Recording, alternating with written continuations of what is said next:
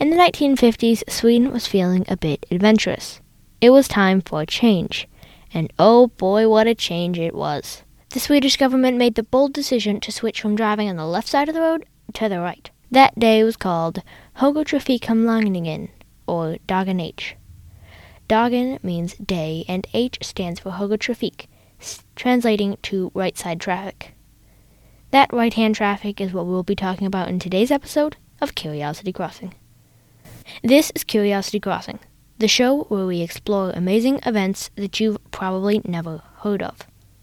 Check out our website at curiositycrossing.com and find the show notes for this episode at curiositycrossing.com slash 1. Imagine this. You're going on a drive in Sweden in the middle of the night. Although, I don't know why you do that. All of a sudden, you see headlights in the distance. How had you forgotten? Today was the day of Högertrafikomläggningen, or literally the right-hand traffic diversion. Before we discover how Sweden switched sides of the road, let's figure out why they would want to. Before they switched sides, why did people start driving on the left to begin with? Was it just by chance, or was there a good reason? It turns out there's a reason for driving on the left. Given that most people are right handed, they would hold a sword in their right hands. Why does this matter? Well, if you're riding on horseback down the street, remember roads were built in the time of the Romans long before cars came along, and when the situation was more likely, you'd be able to greet any passing strangers with a wave or a sword. When horse drawn carriages were popularized, people began to switch sides so that they could keep a better eye on their horses and not run into passing carriages and wagons. There is much archaeological evidence showing people historically drove on the left. So, why did the Swedish government switch sides? One answer is to simply shake things up, but there's another, more realistic, answer too. Sweden was surrounded by right hand driving countries. This made crossing borders into both of them quite difficult, and there were quite a few collisions. On top of this, most Swedish cars were actually equipped for right hand drive already. They already had left-handed steering since they were imported from other countries, which produced a blind spot when driving on the right. The driver would be seating on the outside edge of the road, hindering visibility. Oddly enough, city buses were the only ones with right-handed steering wheels. The idea for Dagen H was formulated by Prime Minister Tage Erlander, and it is undoubtedly one of the largest logistical events in Sweden to date. It was also quite disliked. In a referendum, 83% wanted to continue driving on the left, but that didn't bother the Swedish parliament, who approved the proposal.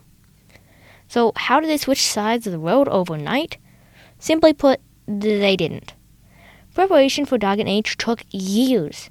Seriously, while original planning took place in the 50s, the actual event wasn't until September 3, 1963. All the old lines were repainted and covered with black tape to hide them until the big day.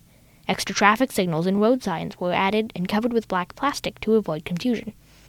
Approximately 350,000 signs had to be removed or replaced, including some 20,000 in Stockholm alone.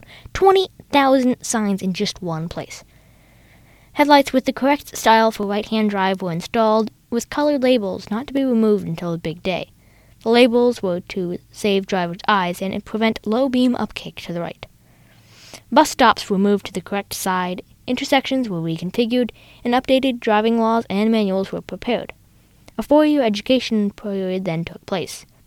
The Dagen H logo was put on milk cartons, and a song contest was held by Sweden's TV station.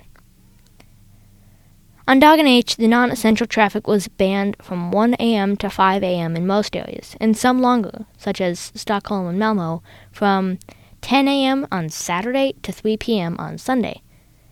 Tape and plastic were removed from the roads and signs, and at exactly 4:50 a.m., as signaled by a live radio countdown, all vehicles were required to stop and change sides. After that, they had to wait until 6 a.m. to continue their travel. The delay was to let everyone switch sides. This greatly reduced collisions. There were only 157 accidents, a huge accomplishment for the scale. There were only roughly 32 injuries, mostly minor ones. Many experts say that collisions reduced while overtaking or passing on narrow roads due to right hand driving steering wheels. And motor insurance claims dropped by 40%. So it worked, right? well, the results didn't last. Why? I think the drivers were cautious for the first few weeks, but by 1969, just two years later, accident rates were back to normal again. Despite the massive amounts of money associated with the change, the end result really wasn't worth it. Surprisingly, the most expensive part, over half the total cost, was adapting the buses. To help compensate for the cost, some were sold to Pakistan or Kenya, while others were modified to include doors on the correct side. To this day, it is one of the most expensive projects in Sweden's history, at over 280 million USD today. Despite the cost and lack of results, Iceland, Ghana, and Kenya, who for some reason purchased many of Sweden's old buses, soon followed suit and switched to the right. Samoa did the opposite in 2009, switching from the right to the left to match Japan, Australia, and New Zealand. Here's a fun Sweden traffic fact Sweden introduced the world's first electrified road. No, it doesn't shock you if you go too fast, it charges your electric vehicle while you drive. This could greatly reduce the size of batteries needed for long haul or heavy load EV trucks, thus reducing the weight and cost of the vehicles, therefore promoting EV use in all cases. There you go, and that's a quick fun fact about Sweden. So now you know about Dagen H. If you enjoyed this episode, share it with a friend. It's the only way podcasts grow. Make sure to follow the podcast so you don't miss the next episode. And for a full list of sources, go to curiositycrossing.com slash one. See you next Wednesday.